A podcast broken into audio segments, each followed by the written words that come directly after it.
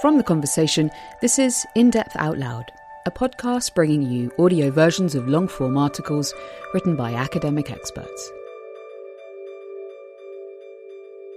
In this episode, Climate Crisis: How Science Fiction's Hopes and Fears Can Inspire Humanity's Response. If you're attending, debating, or simply following the COP26 Climate Summit in Glasgow in November, here's why you should be reading science fiction. By Chris Pack, lecturer in English literature at Swansea University. Read by Les Smith in partnership with Noa, News Over Audio. You can listen to more articles from The Conversation for free on the Noa app. You see the forest of cranes before you reach the coast.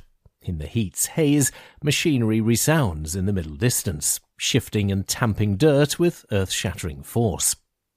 Beyond the construction site, the sea sparkles under the sun, traversed by ships old and new. It seems the whole city takes its cue from the coast. There is always so much being built, demolished and rebuilt. Those in power push ahead with their enduring programme to reshape the world by building new land. This is a society that is being transformed for a particular vision of the future, to build new worlds able to meet the challenges of a soaring population, more space and new modes of living. But what kind of future is being built, and at what cost? This isn't science fiction. This is the real story of land reclamation in 1980s to 1990s Hong Kong, where I grew up.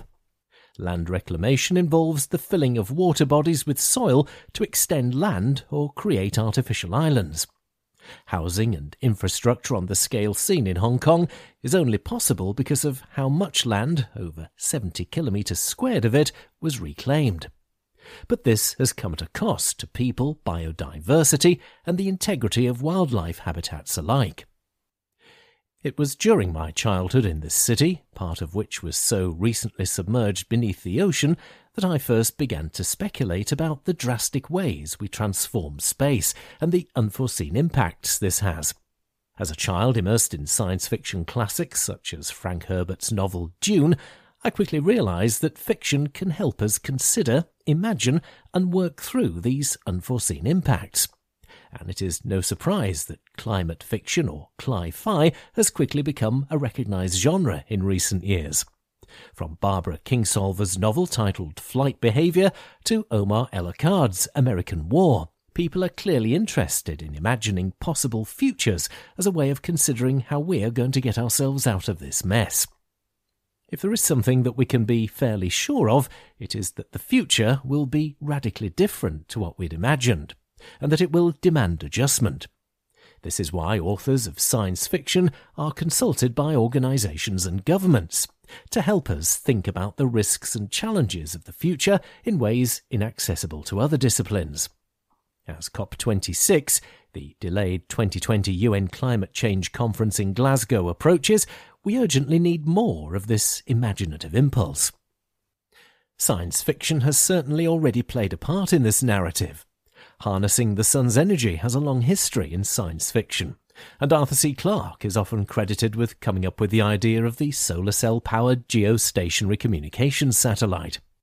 NASA's satellite system, meanwhile, is crucial for monitoring climate change and can plausibly be traced back in part to science fiction's capacity for thinking about worlds and systems. And of course, spaceships and space stations, indeed our expansion into space, is an invention of science fiction. Inspired by my early days in Hong Kong, I went on to shape a career researching science fiction with a focus on technical systems that transform the planet we live on, the idea of terraforming and geoengineering. If terraforming is the modification of other planets to enable habitation by life on Earth, geoengineering can be defined as the planetary modification of the Earth, such as the deliberate intervention in the climate system.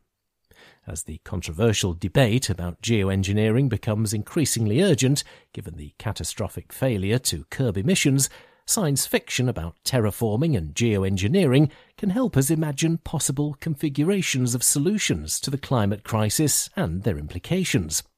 A closer look at this particular example will also show why embracing this form of thinking is so crucial for the climate crisis more generally too. Proposals for geoengineering and terraforming are informed both by history and by the stories we tell one another.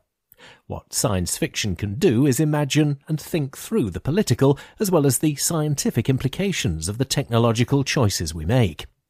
Science fiction stories speculate on, diagnose and illustrate the experiences and the problems wrapped up in global debates about mitigation and adaptation. The aim of science fiction is not to solve society's problems, though specific works of science fiction do offer solutions that we as readers are invited to critique, revise, advocate for, and even adopt, nor is science fiction about prediction.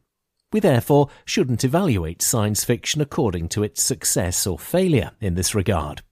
Rather, the role of science fiction is to speculate on possibilities. Science fiction, then, shouldn't be read in isolation. The fictional space is an imaginative realm for testing ideas and values, and for attempting to imagine futures that could inform our societies now. The genre seeks to push beyond the assumptions of a singular time and place by providing a range of alternative ways of conceiving ideas, contexts, and relationships. Science fiction asks to be challenged.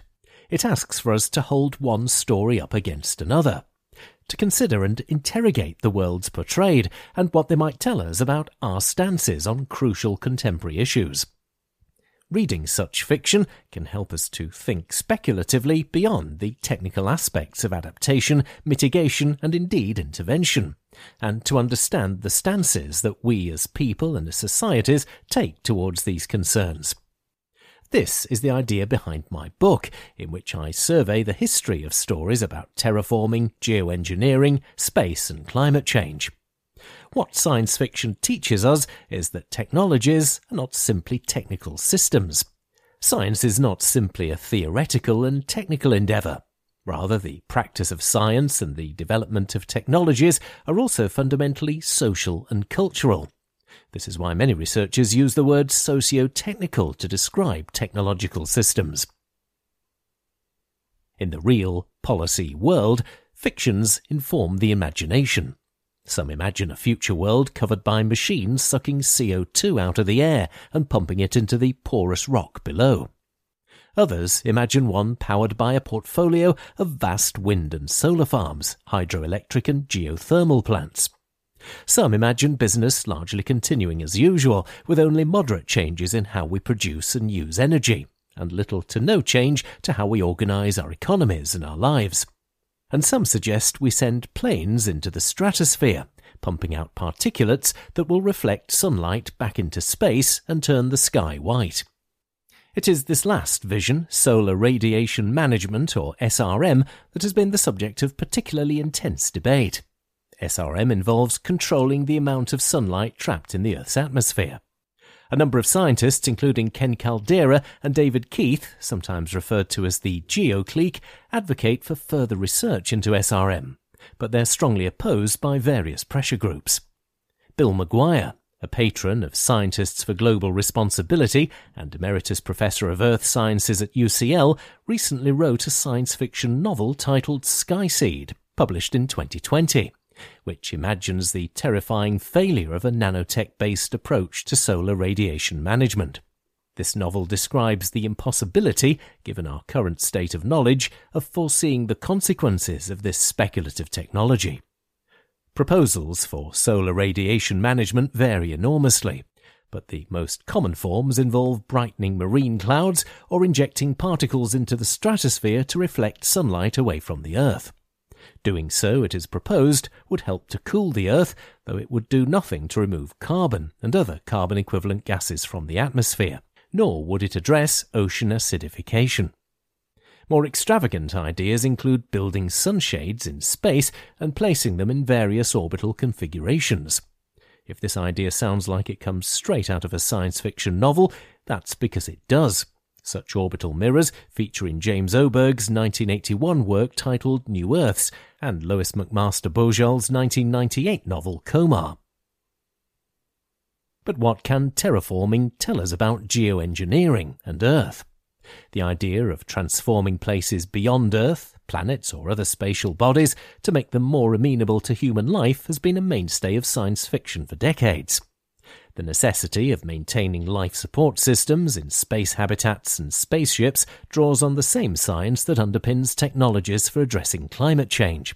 Such stories pose many pertinent questions that we should heed as we consider next steps on Earth, or beyond it. In its broadest sense, terraforming refers to transforming other planets or cosmic bodies so that life from Earth can live there. Entrepreneurs such as Elon Musk, CEO of SpaceX, have brought terraforming and the colonization of Mars to our imagination through an ambitious project to put people on the planet within the decade. Musk is not alone. Other entrepreneurs such as Richard Branson with Virgin Galactic and Jeff Bezos with Blue Origins are also competing to exploit space and get humankind out there. Contemporary visions of terraforming Mars must contend with recent assessments that show it is not possible to terraform the planet with present-day technology, given the lack of carbon dioxide and other greenhouse gases that would enable an atmosphere to be created on Mars. But scientific research into terraforming continues to carve out a space for its future possibility. Although it is the subject of current scientific research, the word terraforming was in fact coined by science fiction writer Jack Williamson, writing as Will Stewart in the 1942 short story called Collision Orbit, set on a terraformed asteroid. The story describes terraforming technologies that include a paragravity installation, sunk into the heart of the asteroid, which provides some gravity. Oxygen and water, meanwhile, are generated from mineral oxides, a process that releases absorptive gases to trap the feeble heat of the far-off sun. In the story, the greenhouse effect is harnessed to make other cosmic bodies habitable. What makes terraforming possible here are new ways of manipulating atomic matter. But Williamson is also concerned with the unintended consequences of new inventions and new ways of generating energy. New energy systems make terraforming feasible for small groups and large institutions alike, promising a reconfiguration of power throughout the solar system by the story's end.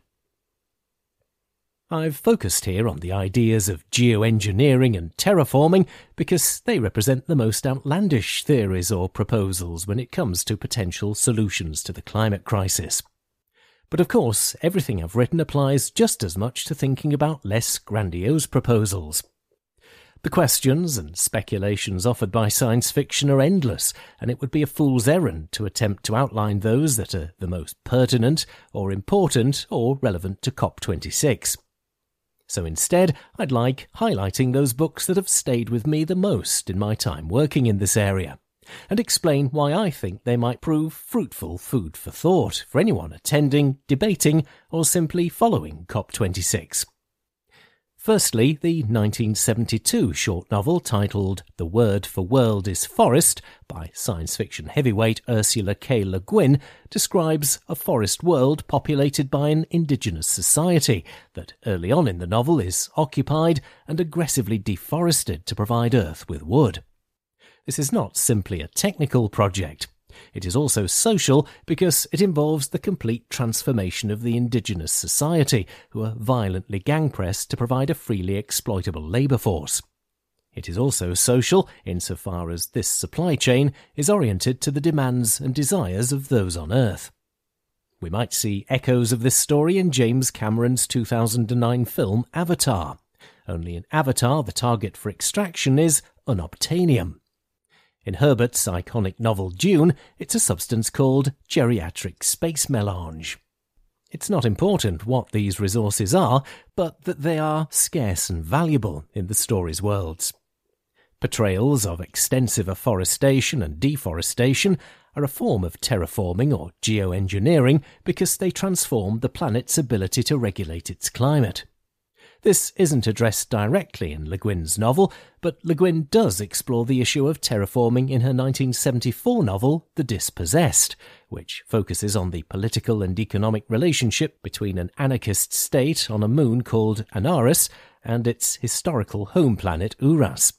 This novel explores what life might look like on a moon that has long been undergoing terraformation. What these examples tell us is that in some contexts, afforestation or deforestation that transforms societies and their environments function as a form of terraforming or geoengineering. We must recognise prior claims to the land and work with communities to develop an ethics of care for these environments that resist aggressive exploitation. Perhaps the author who has most consistently explored contemporary debates about climate change is Kim Stanley Robinson in his Mars Trilogy, published in 1992 to 1996. Named the 2008 Time Hero of the Environment, Robinson addresses climate change politics in works set on Earth and the solar system.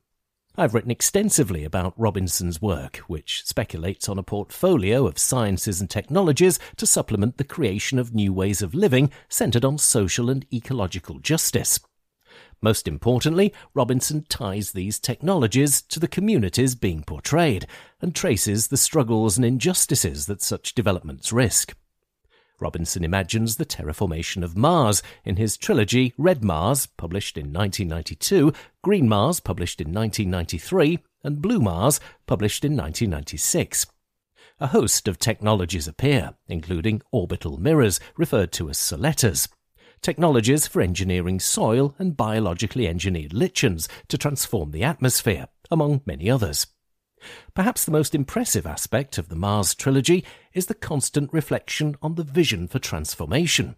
For whom is the planet being transformed? Corporate interests on Earth or the entirety of the Martian population? And what relationship does the transformation of Mars bear for the peoples on Earth? As one of the key members of the terraforming project on Mars, the scientist Sax Russell's technocratic top-down approach to the terraformation of Mars undergoes a sea change after a traumatic brain injury during a Martian revolution. This injury prompts him to reflect on language and communication, and leads him to understand that a technical approach that he had thus far adopted, an approach that erases the perspectives and experiences of his fellow Martians, is insufficient for building a truly open society. In his own imperfect way, he begins to move toward an understanding of science as a firmly socio-technical system, and to realise that the human element cannot be ignored. The fictional adventures of Russell might as well inform our own response to climate change. By hearing only the voices of specialists and politicians, other avenues for addressing climate change might be overlooked. Worse, we may inadvertently lock ourselves into a technological system that cannot hope to address the effects of climate change, or which may exacerbate the precariousness of many peoples across the globe. Science fiction offers ways to discuss speculative technologies without presenting them as ready-made technological fixes, enabling wider public deliberation about our approach to climate change. Fiction asks crucial questions, revises and reconsiders aspects of science and society in relation to their contemporary moment. But it also transmits a way of thinking. It identifies our assumptions about the worlds we want to live in and challenges dominant narratives about climate change. Most importantly, it offers a range of possible technical solutions, which could and should inform our response to the climate crisis. In Ian MacDonald's Lunar trilogy, published throughout 2015 to 2019, MacDonald considers the exploitation of resources and people, along with the extension of financial speculation to all aspects of life on the colonised moon, in his trilogy Lunar New Moon, published in 2015, Lunar Wolf Moon, published in 2017, and Lunar Moon Rising, published in 2019. In this story of power and the exploitation of the moon's resources, families who control key industries on the moon struggle for dominance against the backdrop of an Earth that is adapting to climate change. The trilogy imagines and interrogates the extension of the logic of development outward to the solar system and encourages readers to think about the inevitable economic and political clashes this will bring. Science fiction can help us think about our own stories of climate mitigation and adaptation. Such stories are experiments in envisioning future possibilities and creating solutions to future problems. Central to many of these visions is an emphasis on social and ecological justice, and an awareness of the dangers of erasing populations from the story. It is true that attempts to imagine the future are a product of utopian thinking, but don't imagine for a moment that utopian in this sense equates to a naive idealism. Rather, utopian thinking is a commitment to working through the difficulties and impasses of our contemporary moment without losing sight of the possible futures that we imagine and would like to create, What makes science fiction valuable in our efforts against climate change is that it does not offer us a final word, but rather invites an open-ended exploration and experimentation with stories and ideas. Science fiction encourages us to build worlds and to question the worlds that we're building. It asks us to choose a future from a range of possibilities and to put in the work to create it. Science fiction was crucial in helping me make sense of the radical transformations of 20th century Hong Kong and the UK, and it led to my engagement with the politics of climate change. This is precisely the work of public deliberation and engagement that is crucial as we move toward and beyond COP26. You were listening to The Conversation, where on the 6th of October 2021, Chris Pack, a lecturer in English literature at Swansea University, writes, "Climate Crisis: Why Science Fiction's Hopes and Fears Should Drive Humanity's Response." It was read by Les Smith for Noa. You've been listening to In Depth Out Loud, a podcast from The Conversation. The story in this episode was edited by Josephine Lethbridge and Paul Keaveney and came out of a project at The Conversation called Insights, supported by Research England. You can find a link to the story and others in this series in the podcast show notes. If you like the show, please follow us wherever you get your podcast from, tell your friends about us and give us a review on Apple Podcasts or Spotify. In Depth Out Loud is produced by me, Gemma Ware, by The Conversation in London. Thanks for listening.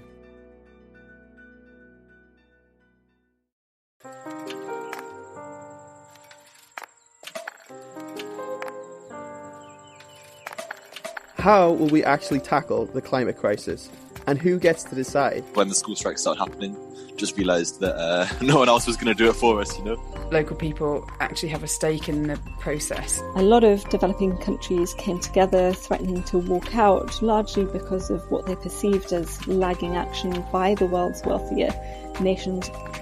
As Glasgow gets ready to hold the 26th United Nations Climate Change Conference, the Ant Hill has a new series, taking you inside the fight for our future planet. I'm Jack Marley, Environment Editor for The Conversation, based in Newcastle in Northern England, and I'll be hosting Climate Fight, the world's biggest negotiation.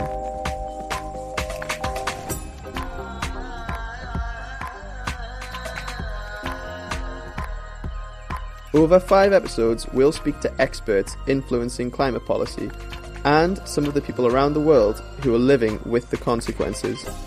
Because when it comes to addressing the climate crisis, big questions need answering. How much money should the world's richest countries give to protect people in the poorest parts of the world from droughts, flooding, and the effects of climate breakdown? People are dying, people are losing their homes, and it will become even worse as we move forward. There's just not enough finance to be wasted. Does geoengineering offer a way out of the climate crisis? It's essentially licensed a kind of a reckless burn now, pay later mentality, in which they are really carrying on with business as usual, continuing to burn fossil fuels. We'll dive into these issues and some of the latest academic research to help you understand the decisions facing world leaders. And I'll be in Glasgow for the COP26 summit.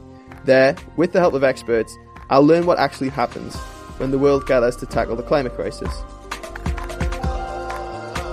Subscribe or follow the Ant Hill podcast so you don't miss out.